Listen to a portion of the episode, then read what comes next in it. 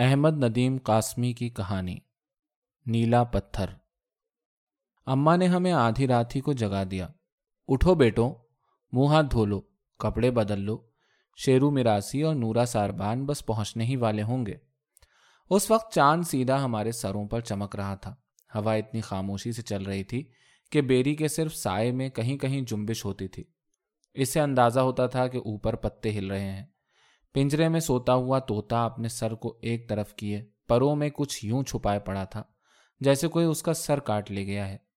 بلی روئی کا ایک گالا بنی بیٹھی تھی۔ مانو، میں نے اسے بلایا تو وہ اٹھی، انگڑائی لی تو وہ اپنے قد سے ڈیوڑھی لمبی ہو گئی۔ پھر وہ وہیں سے کود کر میری چارپائی پر آ بیٹھی اور خرخر کرتی ہوئی میری گود میں گھسنے لگی۔ تم نے بلی کی عادتیں بگاڑ دی ہیں۔ اماں جو ہمارے لیے چوری بنانے کی خاطر چولہا جلا رہی تھیں، بولیں اب تمہارے جانے کے بعد یہ 2-3 دن تک تو روتی پھرے گی۔ بھائی جان نے پوچھا، اور اماں ہمارے چلے جانے کے بعد آپ تو نہیں روئیں گی نا؟ نہیں تو، اماں بولیں اور پھر رونے لگیں۔ ہم چارپائیوں پر سے کود کر اماں سے لپٹ گئے اور اماں ہم دونوں کے سروں پر ہاتھ پھیرتے ہوئے روتی رہیں اور کہتی رہیں، میں کیوں روؤں؟ میں زندگی بھر کیا کم روئی ہوں کہ اب بھی روؤں؟ جب میرے بچے میرا سہارا بننے والے ہیں، پھر جب تم دونوں نوکر ہو جاؤ گے نا تو میں اپنی گزری ہوئی زندگی سے جی بھر کر بدلے لوں گی۔ میں نواڑ کے پلنگ پر سوؤں گی، میں ریشم کی چادر اوڑھوں گی، میں تلا گز جوتے پہنوں گی اور تمہاری بیویوں سے اپنے پاؤں دبواؤں گی۔ ہماری بیویاں آج کل کہاں رہتی ہیں اماں؟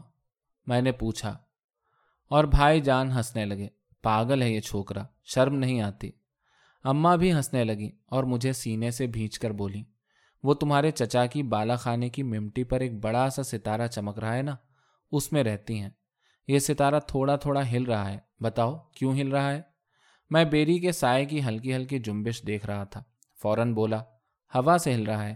اور اماں ہنستی ہوئی بولیں، نہیں بیٹا، ہوا سے کہاں ہل رہا ہے، ستارہ اس لیے ہلتا ہوا معلوم ہو رہا ہے کہ تمہاری بیویاں تمہیں دیکھ دیکھ کر خوش ہو رہی ہیں اور تالیاں بجا بجا کر ہنس رہی ہیں اور کہہ رہی ہیں کہ اس بڑھیا کے ٹھاٹ دیکھو، ہم سے پاؤں دبوائے گی، یہ منہ اور مسور کی دال۔ یہ کہہ رہی ہیں، میں نے بگڑ کر کہا، میں انہیں ماروں گا۔ اچانک بلی چارپائی سے کود کر پھر سے میری گود میں گھس آئی۔ اماں نے اس کی گردن کا چمڑا چٹکی میں لے کر اسے اٹھا لیا اور اسے ایک طرف ڈال کر پانی سے اپنا پوٹا دھوتے ہوئے بولیں، اس بے زبان کو تو پتہ چل گیا ہے کہ اتھر گرمیوں کی چھٹیاں گزار کر واپس کیمبل پور جا رہا ہے۔ ہم نے منہ ہاتھ دھو کر کپڑے بدلے، چوری کھائی اور نورے کا انتظار کرتے کرتے تھک گئے تو اماں کے کہنے پر اسے بلانے نکلے۔ گاؤں بالکل چپ تھا، جیسے سانس روکے پڑا ہے، جیسے کتے تک مر گئے تھے۔ بھائی جان، مجھ پر سناٹے کا ہال مسلط ہونے لگا۔ چلیے واپس چلیں، خود اماں کہتی ہیں کہ آدھی رات کے بعد گلیوں میں جن گھومتے ہیں۔ بھائی جان بولے، اماں یہ بھی تو کہتی ہیں کہ آیت الکرسی پڑھنے سے جن بھاگ جاتے ہیں، آیت الکرسی پڑھو۔ میں نے سوچا اگر ایسی بات ہے تو خود بھائی جان آیت الکرسی پڑھتے ہوئے آگے کیوں نہیں بڑھتے، جبکہ نورے کا گھر کل 2 گلیاں دور ہے۔ مگر میرے پاس زیادہ سوچنے کا وقت نہیں تھا۔ میں آیت الکرسی پڑھنے لگا۔ ابھی میں ولا نوم تک ہی پہنچا تھا کہ گلی کے پرلے سرے پر ایک جن نمودار ہوا۔ بھائی جان، میں نے چیخنے کی حد تک سرگوشی کی اور بھائی جان سے لپٹ گیا۔ آیت الکرسی پڑھو، انہوں نے بھی چیخ کی حد تک سرگوشی کی اور اپنے آپ کو میری گرفت سے آزاد کیا۔ اماں کہتی ہیں کہ جن سے ڈر کر بھاگنے سے آدمی مر جاتا ہے، پھر جن ان بچوں کو تو کچھ نہیں کہتے جو آیت الکرسی پڑھتے ہیں۔ گلی کے پتھر لڑک اور بج رہے تھے اور اب جن ہم سے کوئی 10 گز دور رہ گیا تھا۔ پھر وہ وہیں رک گیا اور بولا، کون ہو تم؟ جن ہو، بھوت ہو، کون؟ بولو ورنہ پتھر مارتا ہوں۔ اور اس نے جھک کر ایک پتھر اٹھا بھی لیا۔ بھائی جان فوراً بولے، مگر عجیب طرح بولے، میں ان کی آواز پہچان ہی نہیں سکا۔ ہم اکبر اور اتھر ہیں۔ اوئے بیڑا تر جائے تمہارا، وہ پتھر زمین پر پھینک کر ہاتھ جھاڑتے ہوئے بولا، میں تو ڈر گیا تھا، تم تو میرے سائیں ہو، میرا تو دل میرے چار طرف دھڑکنے لگا تھا۔ میں بھی کہوں یہ کون ہاتھ بھر کی چیزیں کھڑی ہیں۔ اور پھر وہ ہنسا۔ تم کون ہو؟ اب کے بھائی جان باقاعدہ کڑ کے۔ وہ بولا، میں تمہارا دھوبی ہوں، زمان دھوبی۔ کیا کر رہے ہو یہاں آدھی رات کو؟ میں پہلی بار بولا، ہماری چھٹیاں ختم ہو گئی ہیں، ہم کیمبل پور جا رہے ہیں، ہم شیرو میراسی اور نورے ساربان کا انتظار کر رہے ہیں۔ تم اس وقت کیا کرتے پھرتے ہو؟ بھائی جان نے زمان سے ایسے سوال کیا جیسے استاد بچوں سے پوچھتے ہیں۔ زمان بولا، میں پتھر کاٹنے جا رہا ہوں، روز اس وقت گھر سے نکلتا ہوں، صبح کی نماز نیلی ڈھیری پر پڑھتا ہوں، پھر وہاں نیلا پتھر کاٹتا ہوں۔ تمہارے چچا نیا مکان بنوائیں گے نا نیلے پتھر کا۔ کیا دھوبی بھی پتھر کاٹتے ہیں؟ بھائی جان نے حیران ہو کر پوچھا، اور زمان نے جواب دیا، جب دھوبی کے پاس دھونے کو کچھ نہ ہو تو اسے پتھر ہی کاٹنے چاہیے، ورنہ وہ انسانوں کو کاٹنے لگے گا۔ وہ ذرا سا رکا مگر ہمیں خاموش پا کر ہنس دیا، پھر بولا، کیا کروں، 6 بچے ہیں، نہ ان کی ماں ہے نہ دادی، سب مجھ میں گھسے چلے آتے ہیں بلی کے بچوں کی طرح، سب کا دوزخ بھرنا ہوتا ہے، اور خدا میرا سہارا ہے اور میں ان کا سہارا ہوں۔ سہارا، میں نے سوچا، یہ سہارا کیا ہوتا ہے؟ ابھی اماں بھی کہہ رہی تھی کہ تم میرا سہارا ہو، اب یہ زمان دھوبی بھی کہہ رہا ہے کہ خدا اس کا سہارا ہے اور وہ اپنے بال بچوں کا۔ آخر کیا ہوتا ہے یہ سہارا؟ کیوں بھائی جان، یہ سہارا کیا ہوتا ہے؟ مگر بھائی جان نے تو میری بات سنی ہی نہیں، تالی بجا دی۔ آ گیا نورا، انہوں نے نعرہ مارا۔ اب نیلی ڈھیری پر ملاقات ہوگی، زمان دھوبی بولا، خوشاب کا راستہ وہیں سے گزرتا ہے نا، میں تمہیں ایک نیلا پتھر دوں گا جو میں نے چھپا کر رکھا ہوا ہے، اس میں گہری نیلی لہریں ہیں اور نیلی نیلی چڑیاں سی اڑ رہی ہیں اور نیلے نیلے پھول سے کھل رہے ہیں۔ قدرت بھی عجیب عجیب کھیل کھیلتی ہے، میں تو دوپہر کو بھی وہ پتھر دیکھتا ہوں تو جی چاہتا ہے کہ نماز پڑھنے لگوں۔ لے جانا اپنے ساتھ، اپنے چاچا جی کو دینا، کہنا زمان دھوبی نے بھیجا ہے، وہ خوش ہوں گے، خدا کے بعد ہم غریبوں کا وہی تو سہارا ہے۔ سہارا، میں باقاعدہ چونک پڑا، مگر زمان آگے بڑھ گیا تھا۔ دور سے اونٹ کتنا بہت سا لمبا لگ رہا تھا، اس کی گردن میں لٹکی ہوئی گھنٹی یوں بج رہی تھی جیسے کوئی لڑکی گا رہی ہے۔ تب ایک مرغ نے بانگ دے ڈالی، پھر تو بانگوں کا تانتا بن گیا۔ قادرے کے باڑے میں ایک بکری ممیائی اور فوراً بعد اس کا کتا بھونکا۔ گاؤں نے انگڑائی سی لی، جیسے ہمیں رخصت کرنے کے لیے اٹھ بیٹھا ہے۔ میں اندر بھاگا، پھر شیرو دروازے پر سے پکارا، بی بی جی پردہ، میں اندر آ کر بچوں کا صندوق اٹھا لوں۔ 2 صندوق ہیں، میں نے شیرو کو ڈانٹا۔ ہا ہا ہا، شیرو نے میری بغلوں میں ہاتھ رکھ کر مجھے پکڑا اور اپنے سر سے بھی اونچا لے گیا۔ اب تو میرا چھوٹا سائیں بھی صندوق والا ہو گیا۔ تمہاری مونچھیں کب نکلیں گی؟ جلدی جلدی سے بڑے ہو جاؤ نا، پھر میں تمہاری شادی پر ایسا ایسا ڈھول بجاؤں گا کہ تان سین نے بھی ایسا ڈھول نہ بجایا ہوگا۔ تم ہی تو مجھ غریب کا سہارا ہو۔ پھر وہی سہارا، یہ سہارے کیا ہوتے ہیں آخر؟ میں اس سے پوچھنے لگا تھا کہ اس نے صندوق اٹھا کر کندھے پر رکھا اور باہر چلا گیا۔ اندر کوٹھے میں امی ہمیں لپٹائے کھڑی رہیں اور کچھ پڑھتی رہیں اور ہم پر چھو چھو کرتی رہیں اور روتی رہیں۔ پھر شیرو 2سرا صندوق بھی لے گیا اور جاتے ہوئے کہہ گیا، چلو جی۔ جب ہم کجاوے میں بیٹھے تو جب بھی ڈیوڑی کے دروازے کے پیچھے سے امی کی روئی روئی آواز آ رہی تھی، اللہ انہیں خیر خیریت سے پہنچانا، اللہ انہیں کوئی غضب نہ پہنچے، اللہ تیرے بعد یہی تو میرے سہارے ہیں۔ سہارے، میں بھائی جان سے ضرور پوچھتا، مگر ہم دونوں کے درمیان اونٹ کا کوہان حائل تھا، اور پھر مجھے ایک دم بہت سا رونا بھی تو آ گیا تھا۔ اونٹ گلی کا موڑ مڑا تو میں ضبط نہ کر سکا، میں نے چیخ ماری، امی جی، اور بھائی جان کجاوے میں گھٹنوں کے بل اٹھے اور مجھے ڈانٹا، دیکھتے نہیں ہو ساتھ شیرو اور نورا آ رہے ہیں، وہ کیا کہیں گے کہ ہم اتنے بزدل ہیں؟ پوچھ لو آنکھیں، چپ ہو جاؤ، آیت الکرسی پڑھو۔ مجھے بھائی جان کی آواز بھی بھیگی بھیگی لگی، میں نے کہا، آپ بھی آنکھیں پوچھ لیں اور آیت الکرسی پڑھیں، اور وہ جیسے مان گئے۔ اچھا، پھر میں نے کجاوے میں گھٹنوں کے بل کھڑے ہو کر کہا، بھائی جان، جب زمان دھوبی اپنے بچوں کو گھر میں چھوڑ کر نیلی ڈھیری پر جاتا ہوگا تو ہماری طرح روتا ہوگا۔ کیوں؟ وہ کیوں روئے؟ بھائی جان نے پوچھا۔ میں نے کہا، ہم اپنی امی کے سہارے ہیں، وہ اپنے بچوں کا سہارا ہے، ہم رو رہے ہیں تو وہ کیوں نہیں روتا؟ میں سہارے کو فقرے میں استعمال کر کے بہت خوش ہو رہا تھا۔